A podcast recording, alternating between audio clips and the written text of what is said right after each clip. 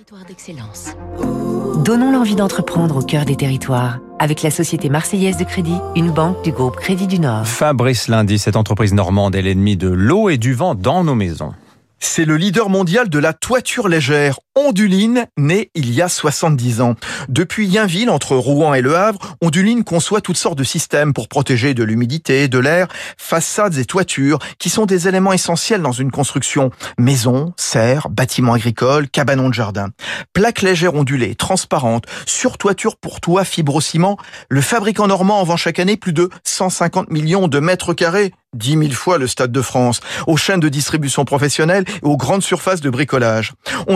Présent dans plus de 100 pays, avec à chaque fois des demandes spécifiques. Patrick Destan, son PDG. En fonction des pays, les contingences ne sont pas les mêmes. En Indonésie, par exemple, où il pleut énormément, on a un très très gros marché pour les écoles, puisque les produits ondulines réduisent par un facteur de 4 le bruit de la pluie par rapport à la tôle ondulée.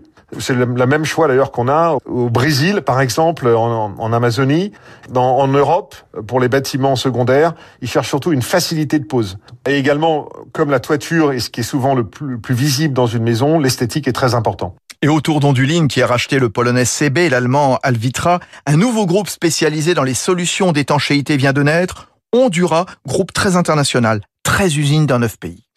C'était Territoire d'excellence sur Radio Classique.